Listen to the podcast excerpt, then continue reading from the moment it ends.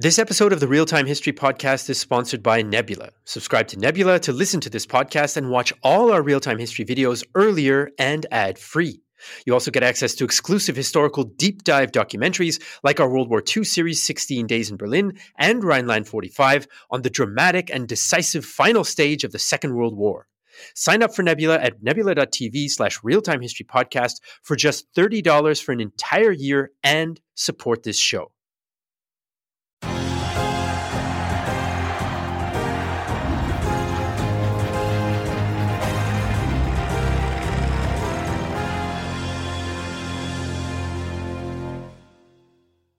Hello, everyone. This is Flo.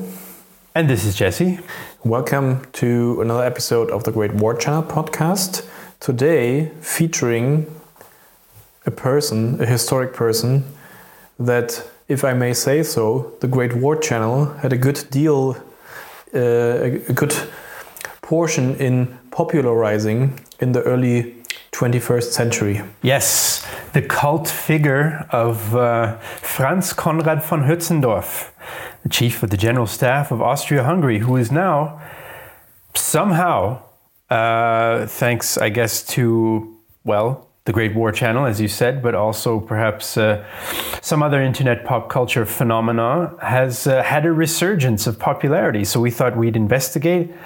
And I remember having attended a book fair years ago where a German language biography of him was published. So I figured that is the author who can tell us a bit more uh, and sort out the myths and the legends from the real man himself. Yeah, because, I mean, you know, he's famous internationally now in terms of like, uh, let's or say more famous or well, more well recognized internationally now but of course, in Austria, he has never really been forgotten in the classical sense because they have streets named after them, which is the origin story, how the author uh, we're going to interview uh, became interested in.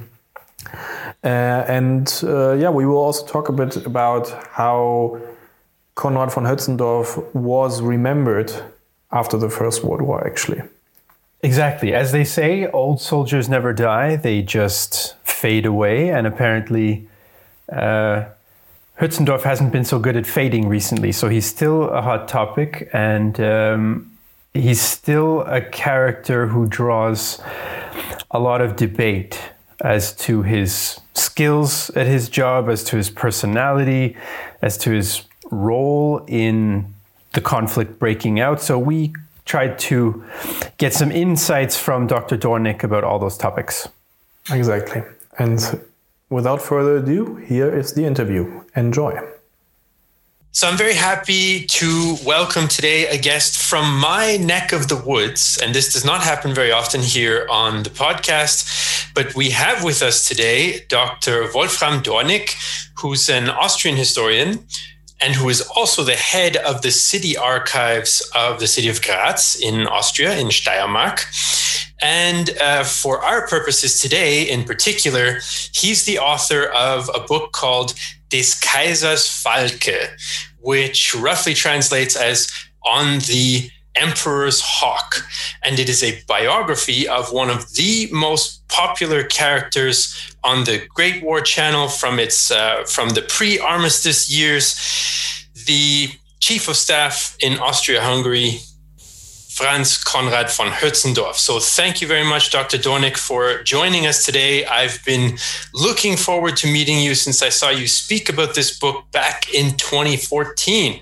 Where did you uh, heard me in? Was it in St. Pölten? No, actually, I uh, when the book came out, it was presented at the book fair, the Buchmesse mm-hmm. in Vienna. Mm-hmm. So mm-hmm. I first uh, got excited about the book. Then it was on my list for a long, long time, but I finally got my hands on it, and so I'm I'm happy to uh, to be sitting here with you today, and that you accepted our invitation. Thank you for the invitation. It's a it's a great pleasure for me to be here. All right, so let us dive in. Um, you know, Conrad von Hötzendorf is not like a secret or forgotten figure of the war. He's fairly well known. He's had a resurgence of interest on in internet culture. Actually, I hope partially as a result of of our channel in previous years. What made you decide? You know what? I'm going to write a biography of this character because uh, there have been other biographies written before. So, what could you do that brought something new uh, to the story of Conrad? What motivated you to say, I'm going to dive into this?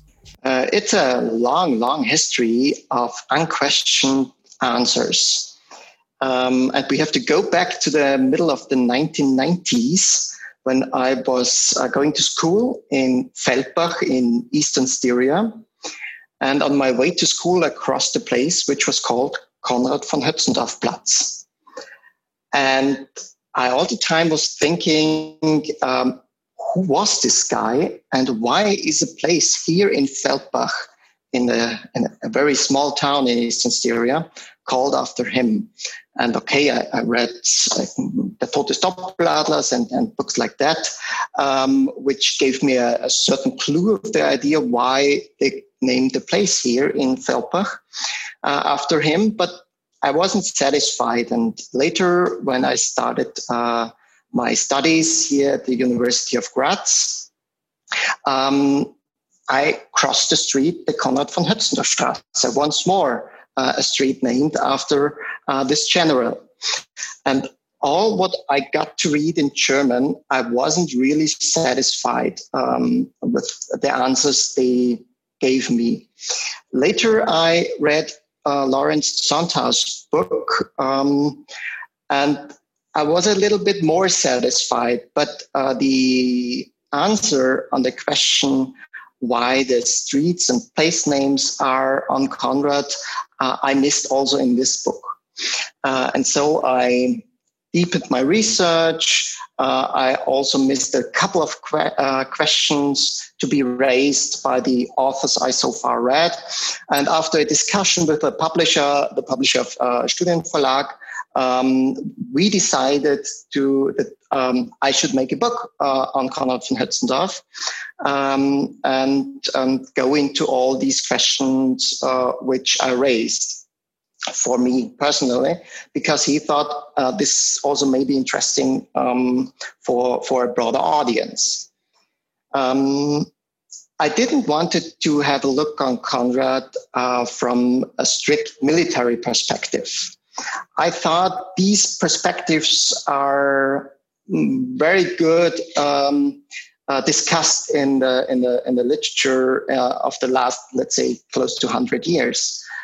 Um, I was more interested how um, um, a man from a not very famous or rich family, um, a small officer's family um, close to Vienna, today Vienna, um, became one of the most influ- influential officers, generals of the Habsburg uh, monarchy. He was not part of the elite. Uh, but he became part uh, of uh, the, the, the guys, uh, the let's say 20, 30, or 50 guys who decided for the war in 1914. And I wanted to to to to have a closer picture uh, on how he was raised, how was the social situation for him during his education, how was the family. Um, also how was his um, his his whole private life uh, and also the private life influencing his job. And also the history after 1918 was also one of my main focuses Okay, so a little inspiration on your uh, school commutes. Uh, note to any of our high school listeners out there, you might stumble across a future career opportunity. Um, so let's talk a bit about sources before we get into the uh, answers uh, to some of these questions. What types of sources did you then uh, try to use to answer the book? And if I recall correctly now, some of the sources you used were fragments of his own writing? And what sort of challenges how do you kind of sift through his own filter to then come out with a useful uh, answer to a question after that? That was uh, the, the very the, a very difficult part on the on the whole uh, story uh, because when I read Aus meiner Dienstzeit, his autobiography, five volumes, very, very thick volumes, I was very unsatisfied because even as a young historian, you see, okay, this is the point of view the guy wanted to um, transmit on the future. Uh, this is what he wanted uh, the people uh, to see him. And I was interested in, in sources which show us his development over the time, um, maybe also which give us an insight into his um, his thoughts in at the spot. But the problem is the, the estate in the Austrian State Archives is, is very, very huge. Uh, I think 180 cartoons, uh, which is very, very much. Um, but there is no diary in it. You uh, find some notes. Uh, you find a lot of notes which he made uh, to write his Aus meiner Dienstzeit. Um, you find a lot of um, um, um, maps he draw. You find a lot of pictures, and what you find is what his second wife, what Gina, um, put together. Uh, and uh, we know that she gave it to the Austrian State Archives, the War Archives, uh, um, and she also wanted to draw this picture uh, of, of her man. So it was very difficult to get an insight into uh, his, his uh, ideas uh, in the time. But I wanted to deconstruct the pictures he wanted to give to us by consulting also the sources from the general staff um, there are a lot of telegrams uh, where he mentioned his point of view to certain steps uh, during the war. And we have a lot of private letters, uh, which gave a deep insight into his personality. He's very, um, um, he doesn't give very much on, on his um, military um, decisions in these uh, letters, but on his personal uh, point of view. And in my opinion, this is also very important uh, to understand how Conrad reacted, especially in this very, very tough situation in September and October 1914, when everything escalated and when everything went uh, wrong, what he planned for years. Um, you can see when uh, you read the letters and also the, the notes from the guys who were in um, um, um, direct contact with him, the officers who were in contact with him, that he was a very fragile uh, uh, person, that he, in some situations, uh, closed the door of his office for hours or for days. When his son fell at the front, he, he closed the doors for three days, which must be horrible for the whole general staff in this uh, situation uh, that you don't get answers from your boss uh, to to fell decisions.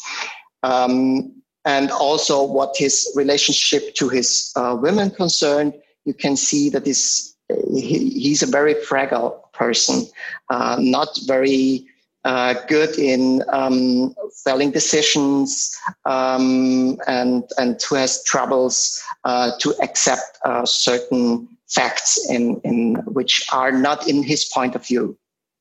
Right. Um, so it's probably good then that he's not going to be hurt by the criticism that we're going to talk about for the rest of the interview. He's not around to hear it if he's so fragile.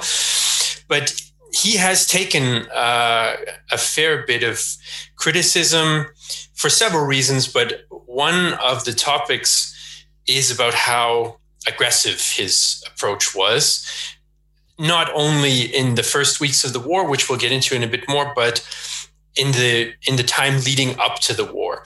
And I think it was Sondhaus actually called him the architect of the apocalypse. Now, and you you mentioned that he's within this small circle of a few dozen people that decides so how much can we weigh that out how much of the responsibility for the declaration of war does he actually bear in your opinion um, I really do not want to overestimate his influence. That's that is, I think, that is the most important thing we have to realize. I think he is a symbol uh, even before the war starts, and we can see this very good in late 1912 when it comes uh, when the first Balkan War started, uh, and when his um, interim uh, chief of staff, uh, Blasius Schemua, was not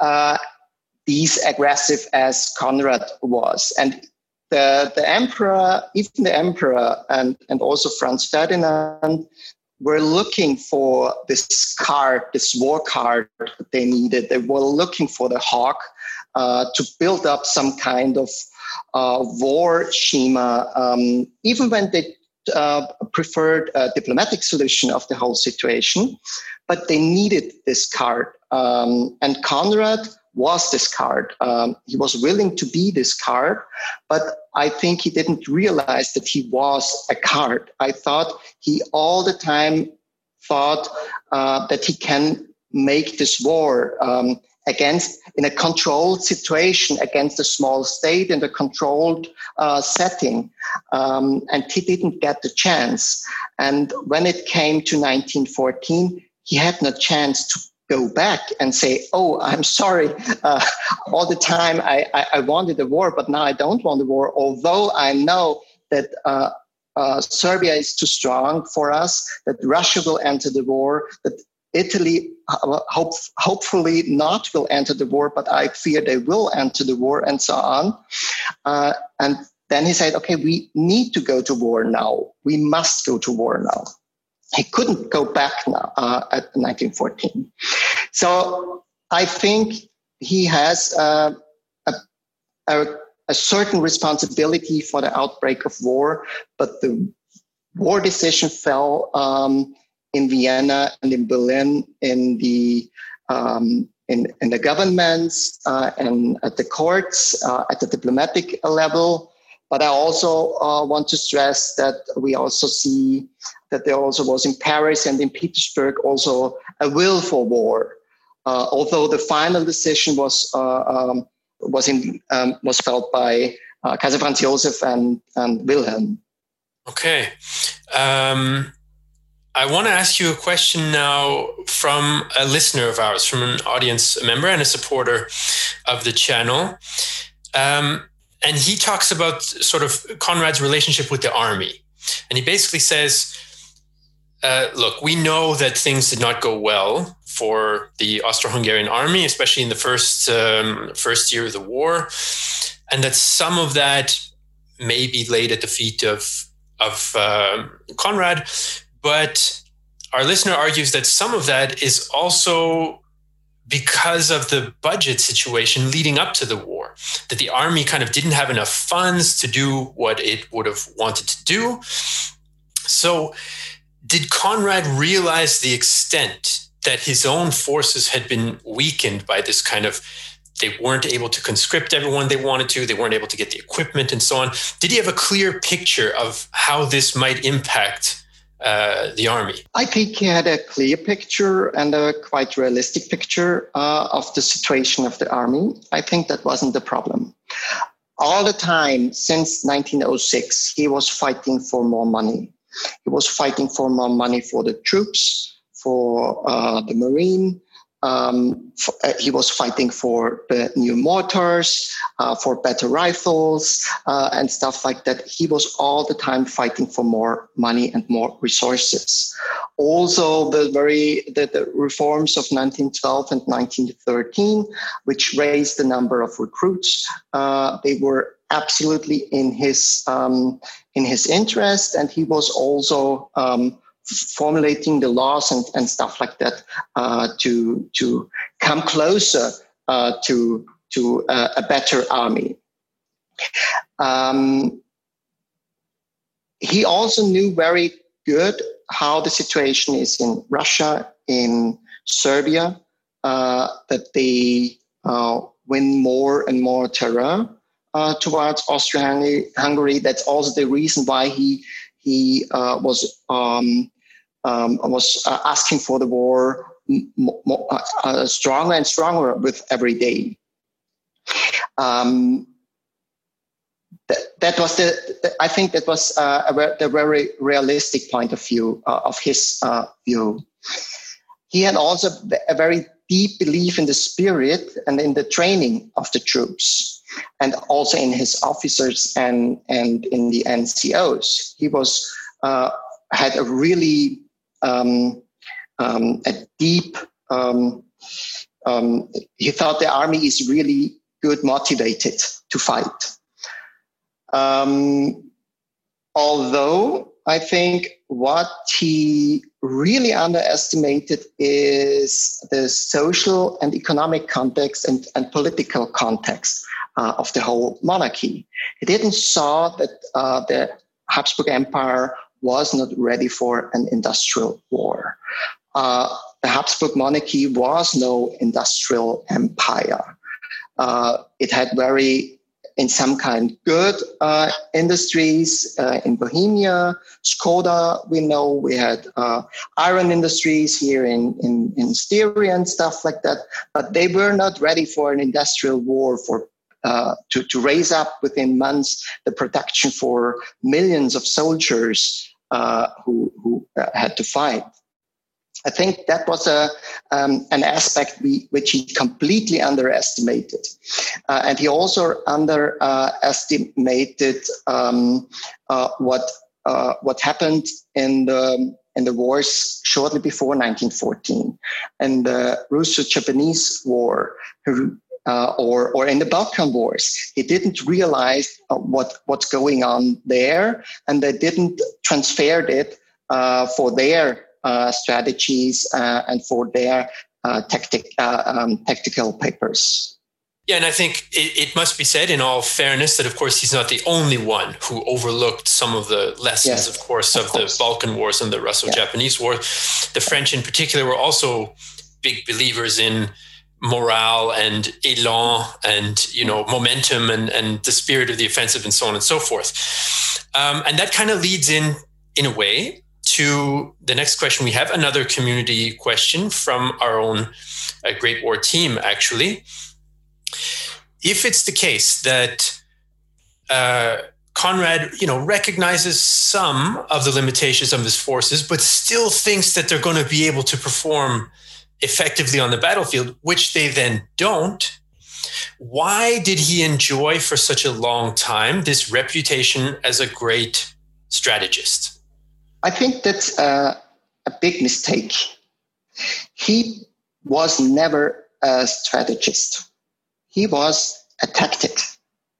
Uh, he came from the tactic uh, perspective of the military. He wrote uh, a couple of, um, um I heard, uh, I hear until today, and in these times, very important works on tactics, Studium zur Taktik, uh, published first 1891. Uh, and which was published a couple of times, once more in reprints.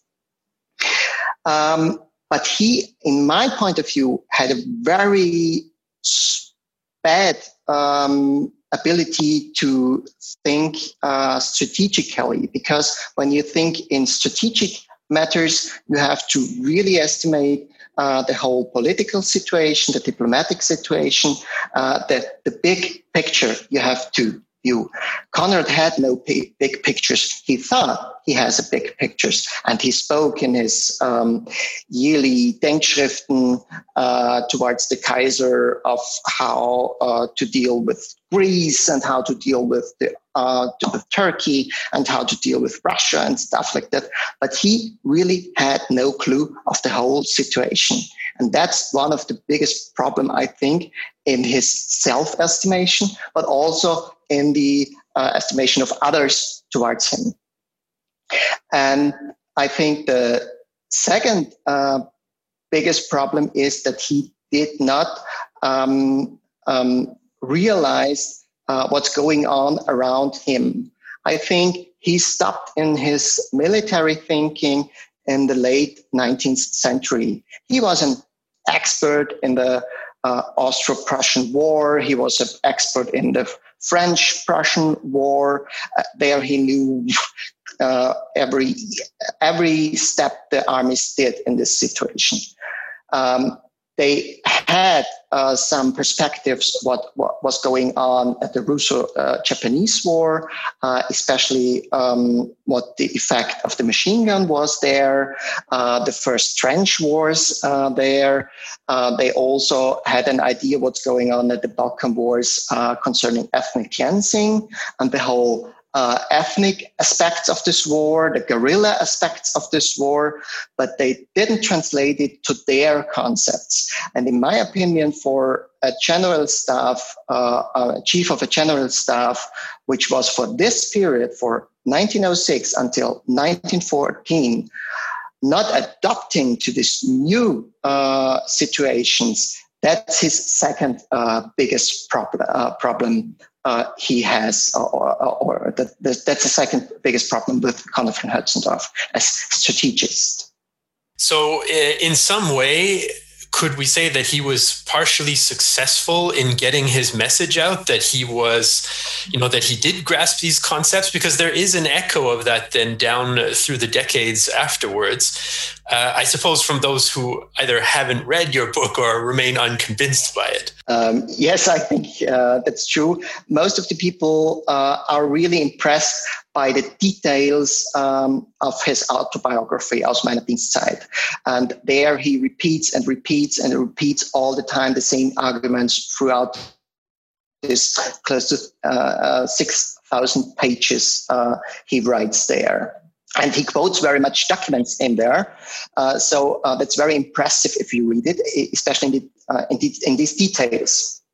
Um, and most of the historians just used um, Aus meiner Dienstzeit. Um, just few went into uh, his uh, the documents of his estate and had a, had a closer look on on on, on the the documents. And it's, um, to be honest, it is a, his estate is a, is in a very complicated situation. You don't know how, how it was formed, uh, who put it uh, exactly together. Is this uh, just Conrad? Is this also uh, Gina? Uh, what did they did at the state archives uh, with the whole estate? It's very difficult to use. And until today, um, and even for my research, I didn't get uh, insight into the private documents, which are still in the family archives uh, from famous families, families in Austria. Also, his um, family, I didn't get a, uh, um, an insight into his uh, records, which would be very interesting. Uh, to have That's fascinating. I mean, that means that there's m- more to be told uh, about him then as well. And I always find it fascinating how, you know, books come out historical arguments are made by historians and so on, but these, of course, are always shaped by what sources are available. And something as simple as a badly organized archival estate can have a big impact on you know what historians are able to to do and then what they're able to argue. Um, yeah, let's jump into another question about him.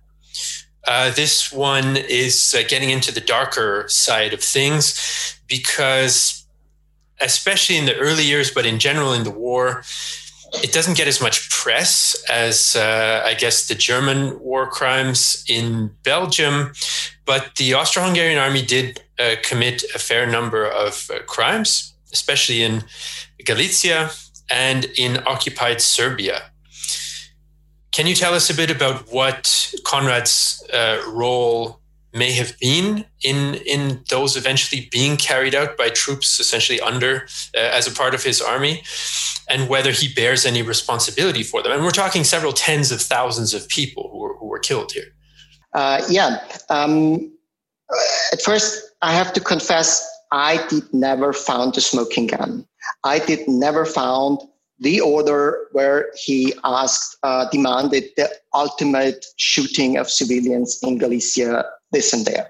I didn't found it, but I think uh, we don't need it, uh, and the troops didn't need it. Um, this order, this one order, uh, in let's say uh, in the first days of August or in September, uh, because the whole setting was here.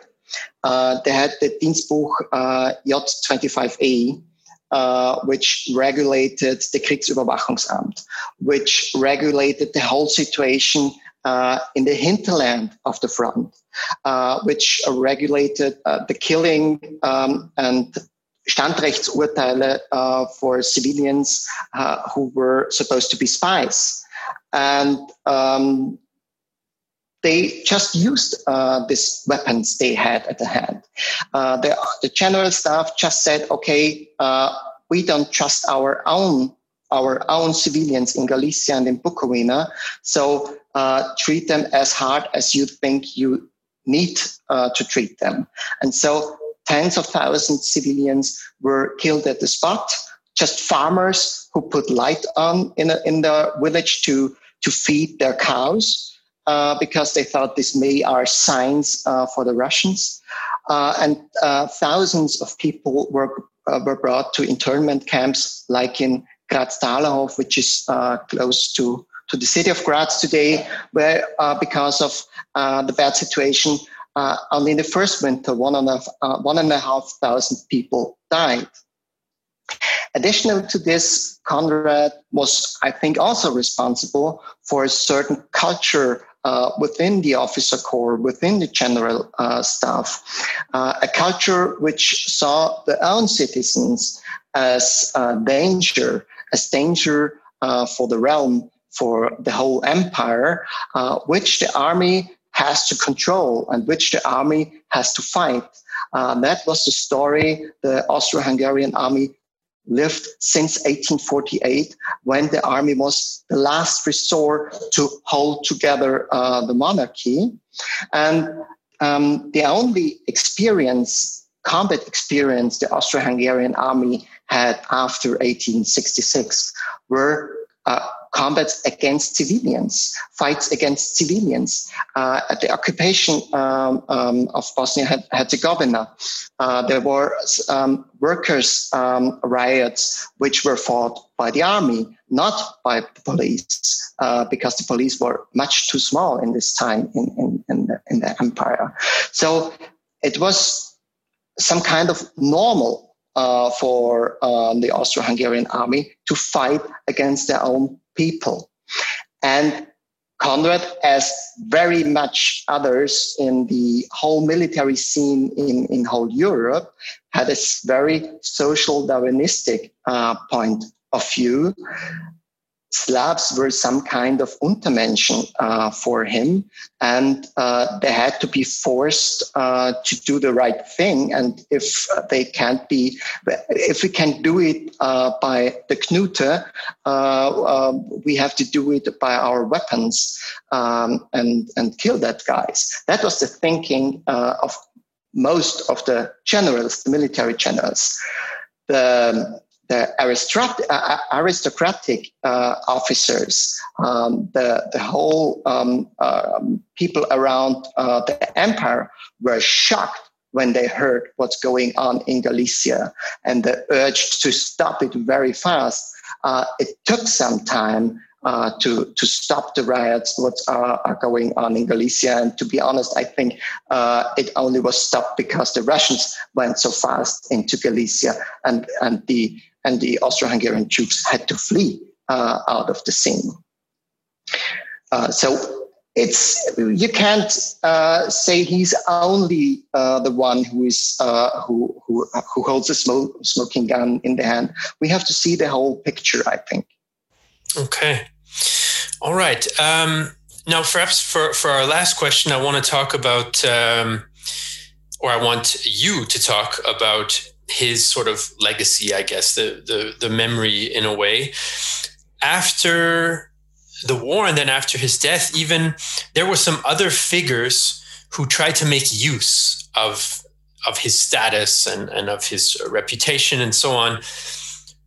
Who is trying to use his memory and what are they trying to achieve? Mm-hmm. Mm-hmm. Uh, I think the funny thing is uh, that he would not have been very happy uh, with um, the situations and the guys who instrumentalized him after his uh, death. Um, even his funeral uh, became a political demonstration of the Christian Democrats, the um, Christian socialists um, around Seipel uh, to make a political statement within the Red Vienna. Uh, so they were one of the first who instrumentalized uh, him. The so-called Ständestaat, the Austro-fascist regime, um, uh, used him uh, to uphold the, the story of the old, strong Austria, which had a general there who fought brave for years uh, against the enemies from the in and from the outside. And they also used his opposition towards the Prussian, uh, Prussians. He had a um, out of his tradition of the uh, Austro uh, military tradition, a very anti-Prussian uh, uh, point of view, and they used that. And that must have been uh, for um, him a very strange situation because he was an atheist, strict atheist, although raised in a Catholic um, household. Um, and he, until the end of his days, he never accepted this new Austria, uh, which was uh, racing since 1918. Uh, and I think he also wouldn't also have uh, very happy uh, with the Ständestaat, uh, which was built up 1934. This was the first group who, who were instrumentalizing him. The second group are the monarchists. He never was a monarchist. Uh, he uh, favored a state with a strong leading figure. And uh, in, in, his point of view, until the death of uh, uh, Kaiser Franz Josef, uh, the emperor was it. Franz Josef was it. Karl wasn't it, and he was um, all the time in a in a conflict with Karl, even before Karl became emperor he will he was looking for a strong state, and so um, the monarchists wouldn't have been his his his um, counterparts uh, some somewhere. Uh, so this is the second group who instrumentalized him. The third groups are the German nationalists. Um, later, also the uh, the Nazis. Um, we have, I, I, couldn't find until today a clear position from Conrad towards Hitler. Uh, he wasn't very happy with this guy. Uh, he definitely was no um, political hero for Conrad von Hötzendorf because he was a Austrian refugee who fought in the in in, in, in a foreign army first, second. Um, he didn't like uh, this Schrei-Nationalismus, as he called it, uh, this, this loud shouting uh, nationalism. Uh, he exemplified it uh, with Schönerer, one of the most important um, German nationalistic uh, figures in the Habsburg Empire. He was no big fan of him. Although in the late years he became more and more German nationalistic, Conrad became more and more nationalistic. Um, I can I, I think he wouldn't uh, been very happy with this instrumentalization. But the most interesting instrumentalization uh, was started after 1945 uh, by the Austrian army by itself. Aha. Uh, they they really honored him, him in a couple of times. Uh, they they named the uh, Innsbruck barracks after him. Uh, they made, uh, especially around the 50th anniversary of his death, 1975, uh, exhibitions and books uh, on him and stuff like that. here he was built up as hero picture, and it took a couple of time to shift this picture. Uh, it took until a couple of years ago, but I hear now that uh, there that there's there's change now in this um, perspectives. Change often comes slowly in Austria. Let's uh, let's put it that way. Okay, so with that, uh, we'll bring our conversation to an end for this uh, episode of the podcast. Before we go, I want to make sure that for those of our listeners out there who read German and who are interested in getting their hands on uh, the book, Des Kaisers Falke, where can they best uh, do that? Where is it available to be ordered? uh, um, sold uh, simply on, on in every bookshop, and you can order it also online. Uh, the second edition. Um, for all who uh, only read English, I give in a paper uh, which was published in the Contemporary Austrian Studies in volume 23 um, which was published in New Orleans. And there I give in, in one paper a small insight into the responsibilities um, around 1914 and the war crimes 1914. So this I can recommend for all English uh, reader, readers. Uh, and for the German readers, they can order the book online or in, in, the, in their bookstore around the corner. Sounds good. We, of course, encourage uh, all of you folks out there to support your local bookstores. Uh, Dr. Dornik, it was a pleasure. I'm glad that uh, we had the chance to connect. I learned a lot uh, from the book and from this uh, chat as well. So I very much appreciate it. Thank you for coming on. Thank you for inviting me. It was a great pleasure to speak with you. And um, it also was for me uh, interesting hearing your questions because the questions you raise are completely different. Uh, uh, an interview on Count von Hötzendorf in the 19, 1990s um, would have been raised. Thank you very much. That's the beauty of it. All right, folks, we'll leave it at that. Thanks again. Okay. Bye bye.